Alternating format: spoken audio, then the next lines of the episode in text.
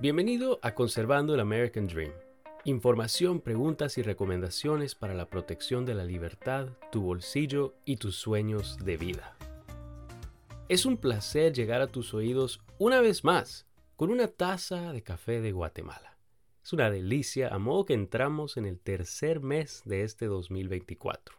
Y si te recuerdas, fue justo más o menos en el mes de marzo que la última gran crisis mundial comenzó. Fue marzo 2020, justamente en año electoral. Y agradezco que estás acá porque, a modo que esto es un año electoral, esta es una plataforma perfecta para tener la conversación sobre la protección de la libertad de tu bolsillo y de tus sueños de vida. Y si estás aquí es muy probable que vienes del podcast La Asignatura Pendiente, y lo cual te agradezco que por años estuviste de mi lado escuchando el consejo financiero. Pero los tiempos han cambiado.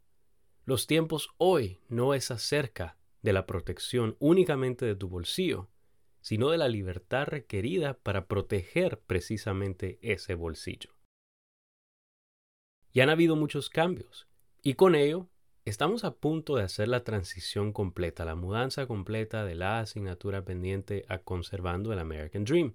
Y basado en lo que estoy viendo, mucha de la audiencia aún se retiene en la asignatura pendiente, así que te animo a que te pases de lleno a conservando el American Dream si le estás viendo valor a estas grabaciones, a esta conversación, a este diálogo, que tiene como fin proteger tu libertad, tu bolsillo y tus sueños de vida.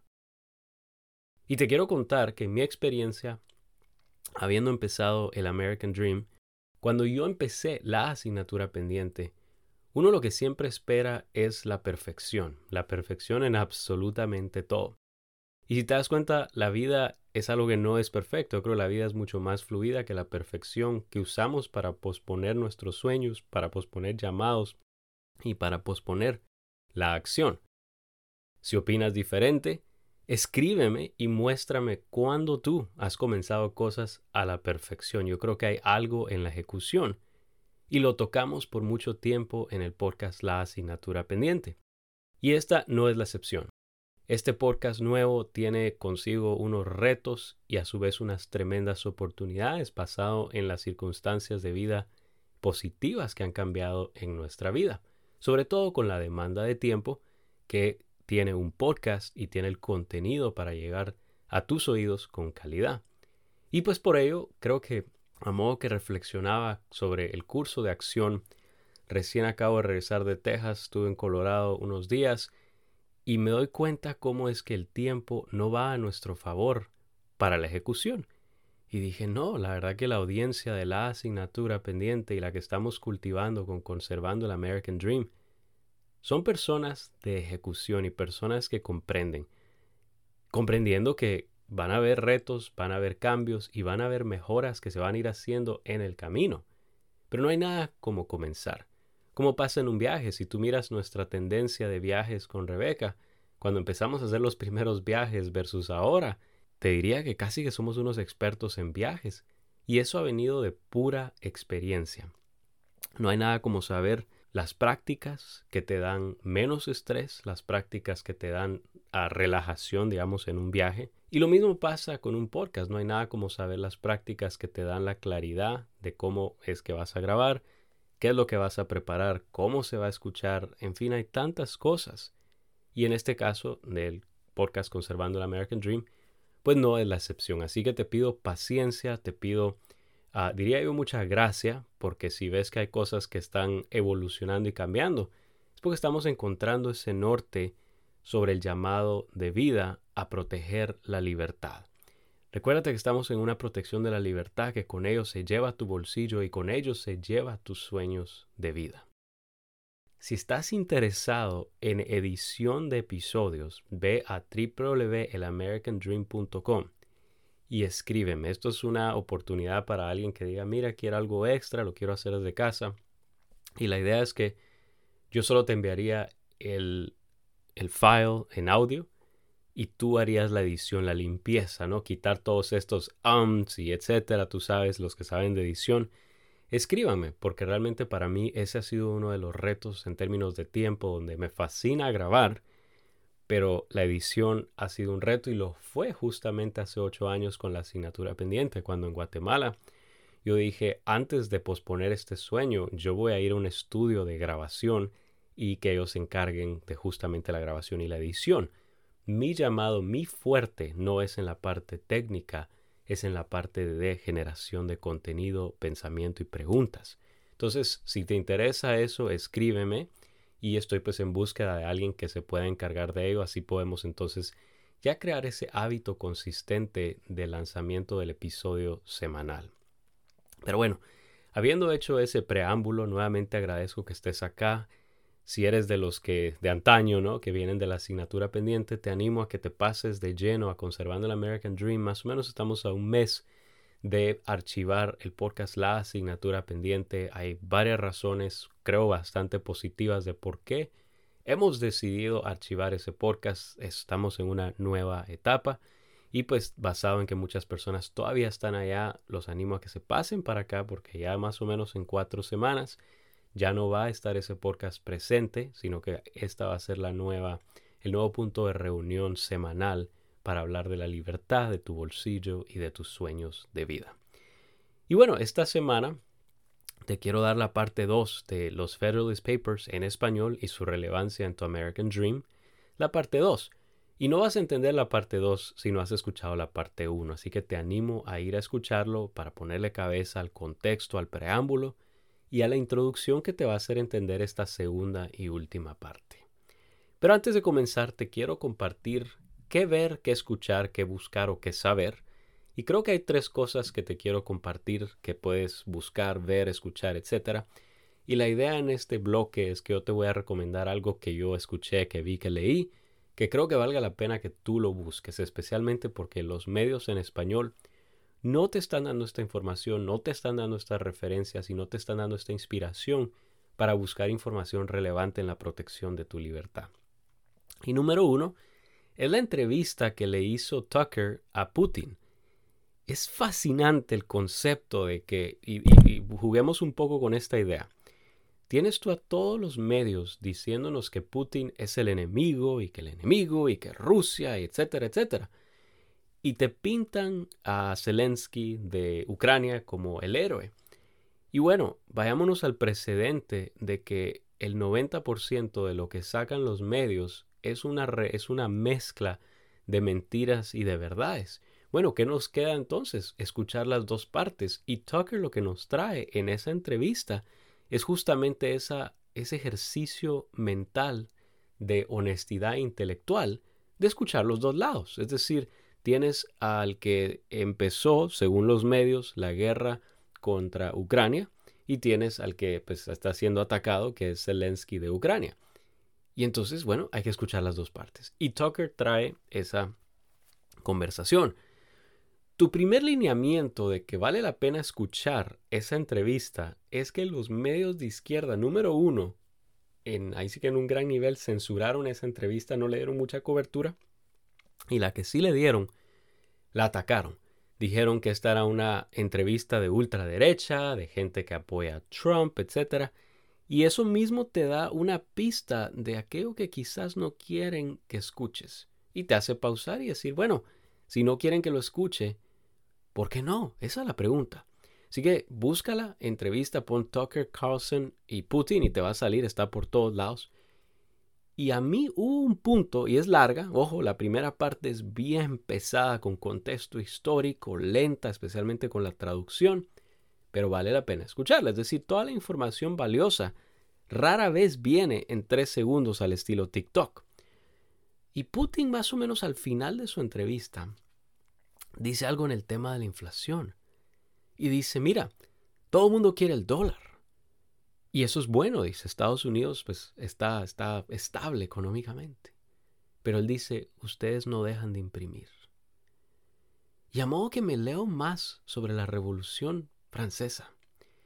Hubo un tema meramente económico alineado con la inflación que creó esa, que alimentó muchas de las variables que llevaron a la Revolución Francesa. Es decir, cuando escucho a Putin decir eso, entre comillas, el enemigo, diciéndole a Estados Unidos, mira, no dejas de imprimir, Yo creo que hay que escuchar al enemigo.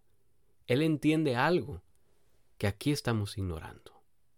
Interesantísimo. Así que te recomiendo esa.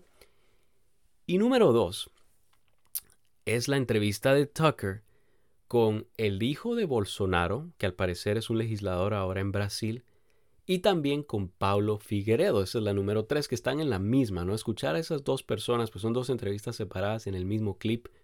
En una, Tucker entrevista al hijo de Bolsonaro, hablando de lo que está, lo que está pasando en Brasil, y según lo que reportan, Brasil es un desastre. Es un desastre en términos de censura, es un desastre en términos de destrucción económica y de libertad. Y te digo, Brasil es una belleza de país. Nosotros tuvimos la oportunidad de estar en Río de Janeiro 2019 en un hotel cinco estrellas y vaya que nos la pasamos súper gracias a unos puntos de tarjeta de crédito.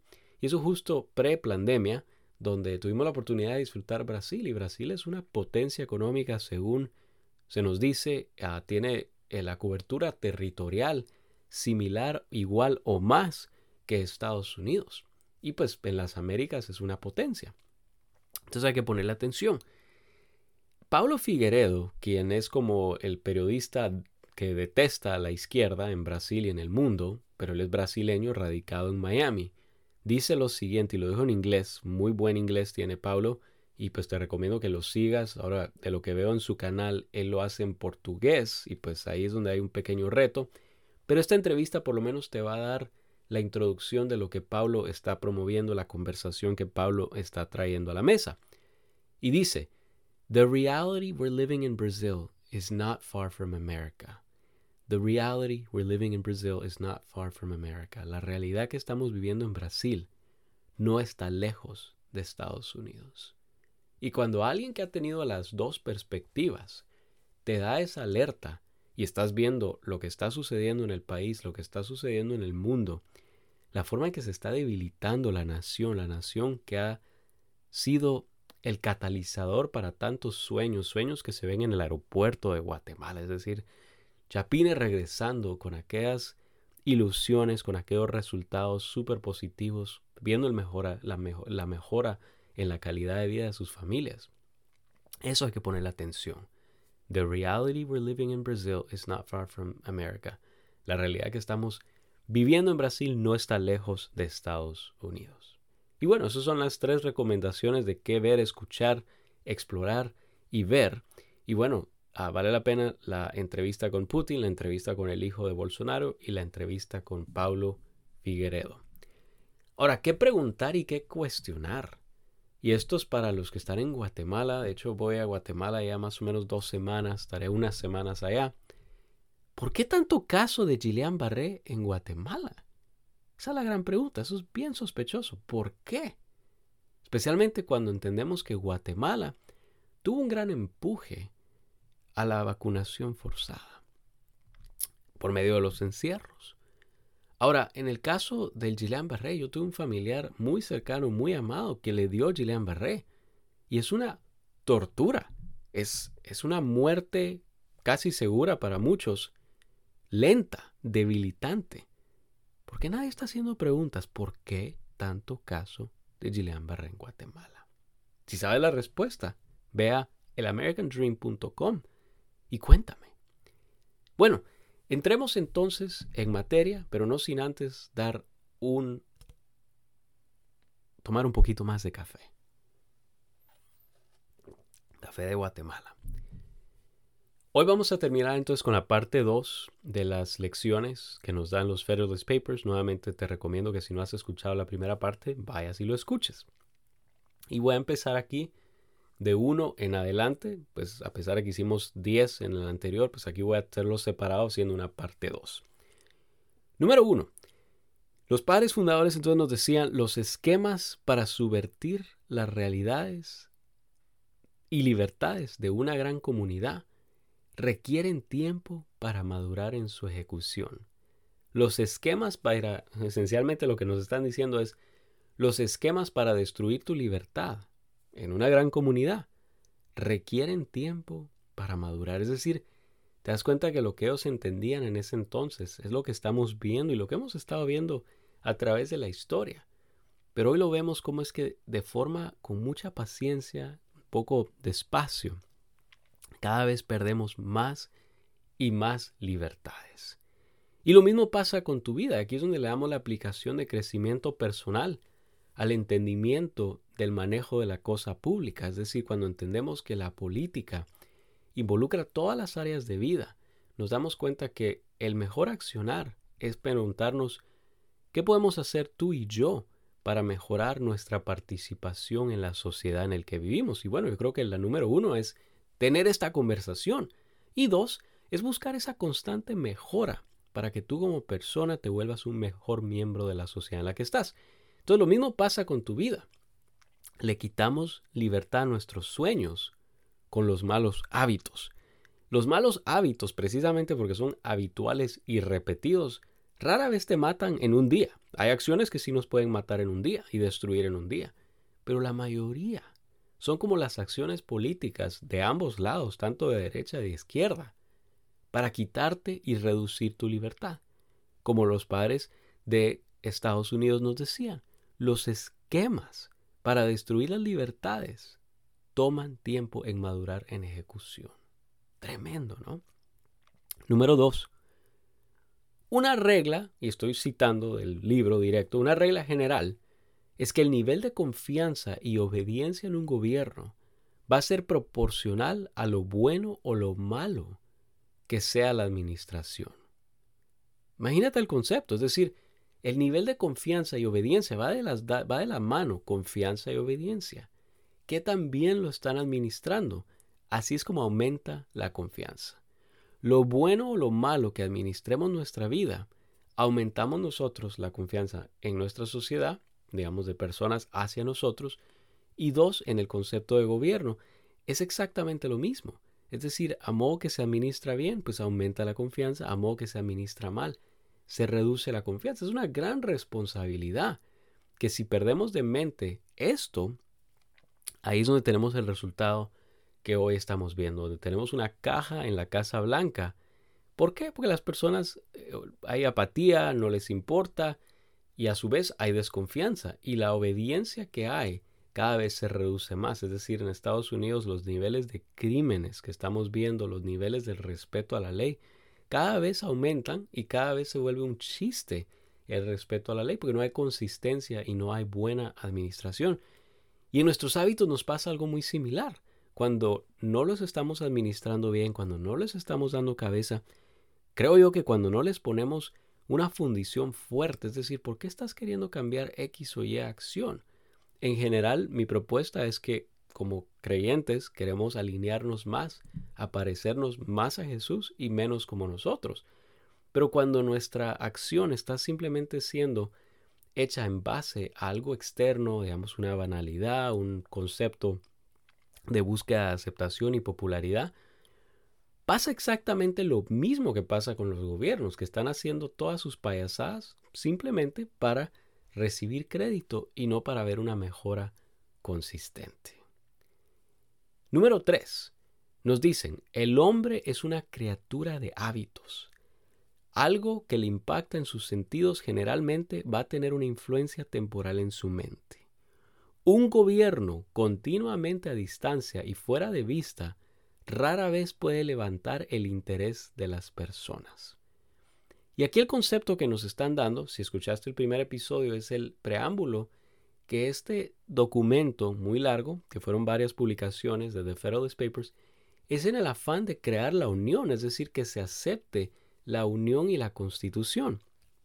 Y la idea aquí era, mira, si tienes tú gobiernos totalmente independientes, esparcidos por todos lados, va a ser bien difícil que tú tengas ah, una fuerza como nación, pero a su vez, si los gobiernos están alejados de las personas, como ahora está pasando, es decir, ahora quieren que todo se decida en Washington, D.C., las personas, como somos criaturas de hábitos, rara vez le vemos entonces la relevancia y sentimos que somos partícipes en esos gobiernos. Entonces ellos querían crear una noción de que ambos lados son importantes, es decir, quieres tener tu cosa pública cerca de donde estás y a su vez creían en la fortaleza que el tener la nación les iba a dar. Y bueno, veámoslos entonces a nosotros en nuestra aplicación de nuestra vida, en nuestros hábitos. Bueno, cuando no vemos y no monitoreamos nuestras acciones de cerca, es decir, no tenemos formas de llevar un control, un traqueo de cómo estamos avanzando en nuestras mejoras de vida, rara vez le ponemos atención y por eso dice, algo que le impacta en sus sentidos generalmente va a tener una influencia temporal en su mente. Es decir, tú te puedes emocionar de cambiar un hábito, pero a los tres días ya estás comiendo lo que no querías comer. Y lo mismo sucede en el caso, según los, los padres, eh, de, en el caso del gobierno, donde nos dice un gobierno continuamente a distancia y fuera de vista, rara vez puede levantar el interés de las personas. Es decir, si tú no tienes la información necesaria para tu cambio de hábitos, ahí sí que bien cercana rara vez vas a tener ese interés continuo que te va a permitir tener un cambio sostenible. Número 4. El sentido común nos dice que el miedo no termina si dejamos de confiar en nuestros hijos, hermanos, vecinos y conciudadanos. El sentido común nos dice que el miedo no termina si dejamos de confiar en nuestros hijos, hermanos, vecinos y conciudadanos. Y aquí el concepto es bien sencillo. El miedo aumenta cuando estás a solas. ¿Qué pasa cuando nos aislamos? Lo mismo pasó en la pandemia, ¿no? Todo el mundo tuvo miedo del vecino. ¿Y cuál fue el resultado? ¿Se redujo el miedo? ¿Se calmó o aumentó? Yo creo que aumentó. Y logramos salir de esa tiranía médica porque las personas empezaron a confiar en sus hijos, en sus hermanos, vecinos y conciudadanos. Es decir, ellos entendían cómo es que a modo que tú quieres tener una ah, coyuntura de paz y de prosperidad, necesitas confianza. ¿Y qué estaba pasando en ese tiempo en Estados Unidos? Bueno, pues la confianza estaba siendo cuestionada entre hijos, hermanos, vecinos y conciudadanos, un poco lo que está pasando ahorita, donde todo el mundo está como ahí sea la defensiva y lejos de crear un bienestar, el estar siempre a la defensiva nos está alejando justamente del American Dream. Y lo mismo pasa contigo. A modo que tú te aíslas, te aíslas de lograr realizar tus sueños, de encontrar esa comunidad que te va a ayudar a acercarte justamente a ese American Dream. Quinto, nos decían ellos, cautela e investigación son el escudo necesario en contra del error y su posición. Y aquí te diría, bajo ese concepto que nos dan, diciéndonos la cautela e investigación son el escudo necesario en contra del error y su posición.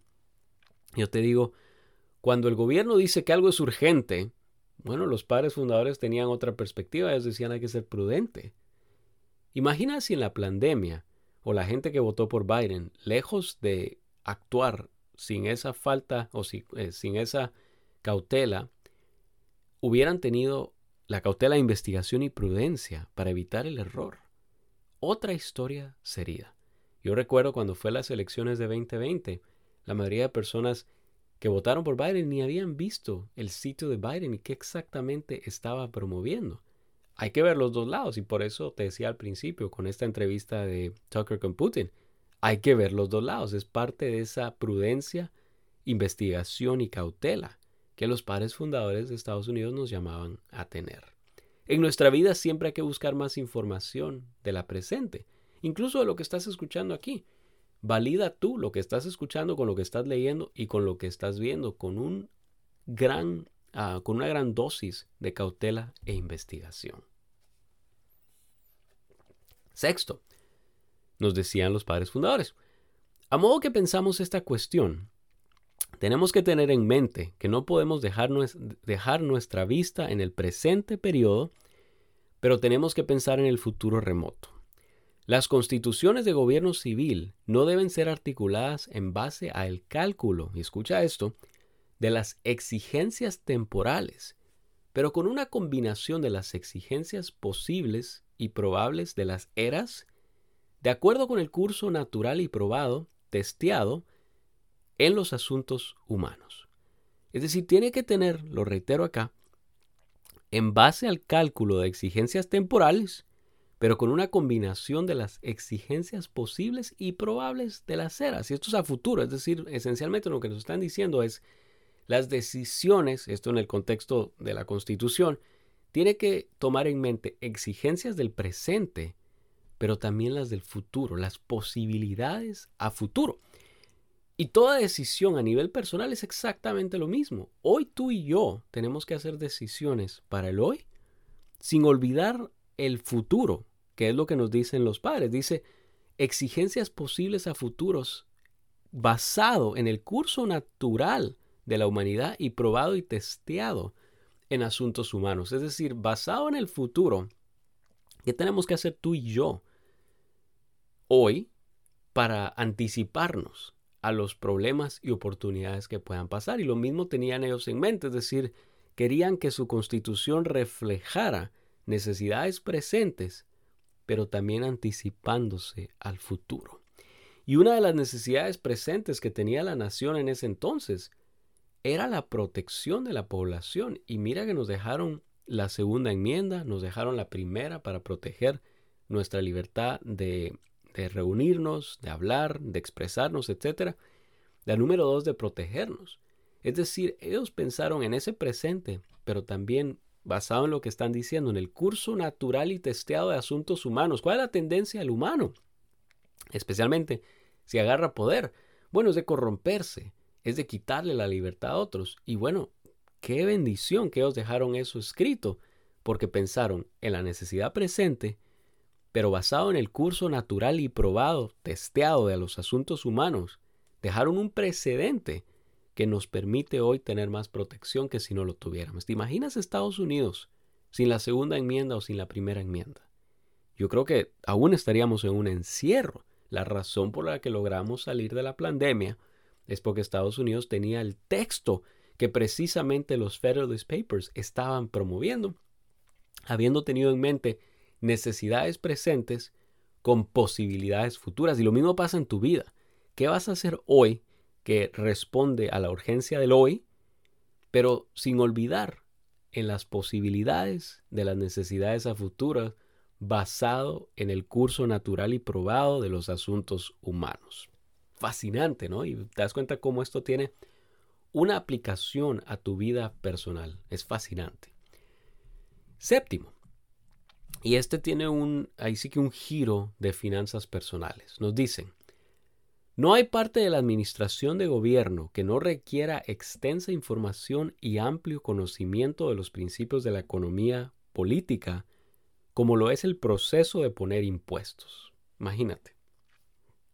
Nos dicen, no hay parte de la administración tan importante como el proceso de poner impuestos que requiere extensa información y amplio conocimiento de principios económicos.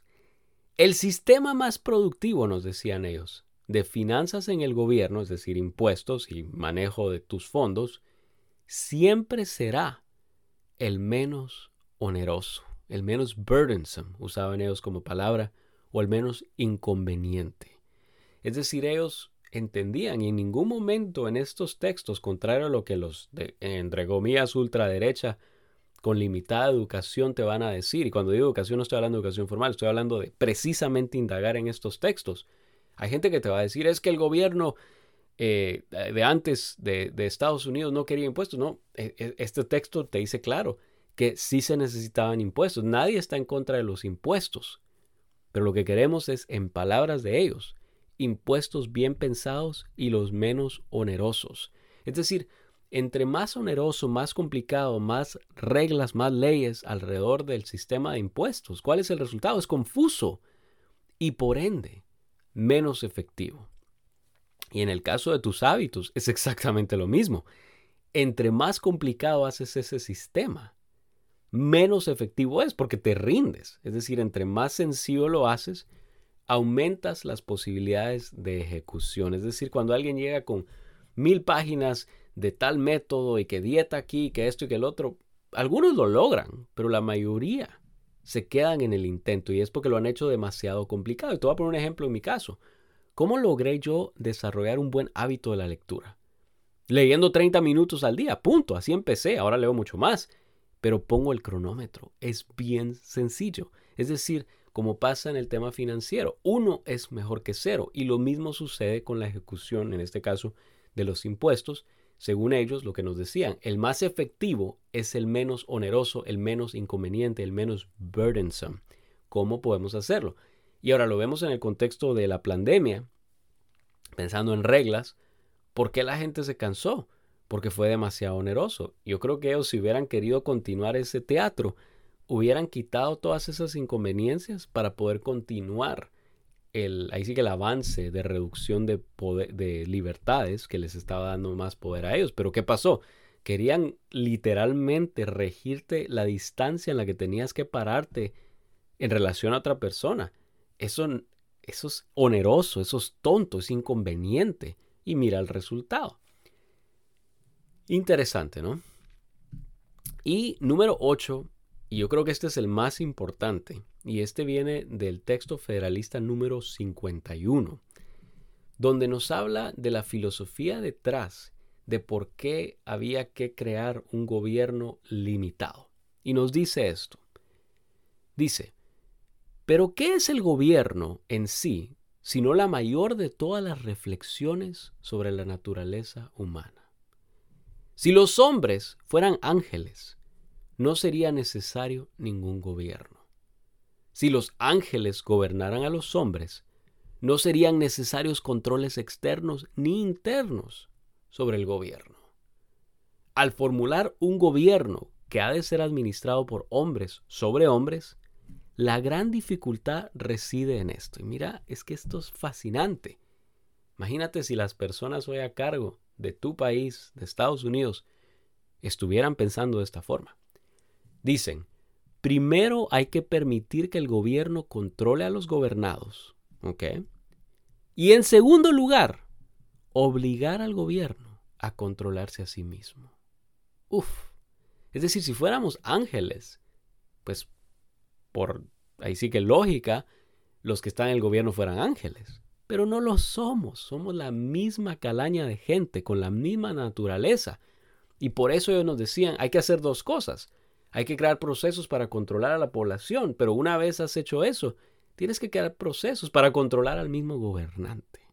Y lo mismo creo que pasa en nuestras vidas. En nuestro caso, la bendición que tenemos es que nuestro mayor controlador es Jesucristo. Es decir, cuando tú tienes una relación con Dios, Él es el que controla tu vida. Y tú tienes ese control, ese peso y contrapeso a la luz de lo que Dios quiere en tu vida, a la luz de las escrituras y a la luz de ese orden que Él te está llamando a tener en tu vida. Y obviamente en el caso del contexto de Estados Unidos, pues según entiendo yo, lo que hicieron es buscar las mejores prácticas históricas y mucha referencia también judeo-cristiana para encontrar procesos que controlaran al gobierno precisamente porque no son ángeles. En inglés la frase clásica es if men were angels. Entonces, cuando tú dices if men were angels, well, they're not angels, no somos ángeles y por ende necesitamos estos controles. Así que con esto te dejo con la primera parte y la segunda de los Federalist Papers, que como te dije en la primera parte, esto no es ahí sí que algo holístico, súper profesional y académico. Y ojo, los académicos, recuérdate que te dijeron en 2020. Esto es el entendimiento del ciudadano de a pie, donde vemos un poco de lo que los padres fundadores de Estados Unidos tenían en mente al proponer la constitución y a su vez la formación de la Unión ¿Y cómo lo podemos aplicar en nuestra vida? Cuando entendemos que la forma en que un gobierno se opera no es tan diferente en la forma en que nosotros operamos nuestra vida y nuestro mini gobierno en nuestra casa. Eso es fascinante. Y con ello entonces lo dejo como ahí sí que la antesala del siguiente episodio donde te voy a hablar sobre cómo es una vida de izquierda y cómo es una vida de derecha, donde tú vas a poder ver cómo es tu vida, en qué espectro te encuentras, en qué acciones sos más izquierdoso que, en otras y qué acciones sos más de derecha que de izquierda, para que todos tengamos un entendimiento de cómo nuestro día a día nos vuelve más o menos izquierdosos. Y todos tenemos, es decir, yo diría que la naturaleza humana es más de izquierda. Es más de izquierda, ¿por qué? Porque la izquierda lo que hace es que se hace víctima todo el tiempo. Nuestra tendencia es a buscar excusas en lugar de buscar, ok, ¿cuál fue mi participación en eso? ¿Cuál fue mi responsabilidad personal? Que va más en la dirección de la derecha. Así que te recuerdo escuchar la entrevista de Putin o de Tucker con Putin, la entrevista de Tucker con el hijo de Bolsonaro en Brasil y la entrevista de Tucker con Pablo Figueredo. Como sabes, si la información es gratis, tú eres el producto. Y en 2020 el gratis se pagó con miedo, una vacuna experimental y un precedente de reducción de libertad para la siguiente generación. Por ello, si le estás viendo valor a este episodio y a este podcast, ve a www.elamericandream.com y contribuye a mantener este podcast libre de censura, lleno de proteína de información y preguntas, patrocinando con desde un dólar a 100 en www.elamericandream.com. En el sitio también puedes mandar preguntas, comentarios y sugerencias. Gracias por tu grano de arena en la protección de la libertad de la siguiente generación. Te deseo una excelente semana llena de intencionalidad, retos y victorias. Disfruta el camino.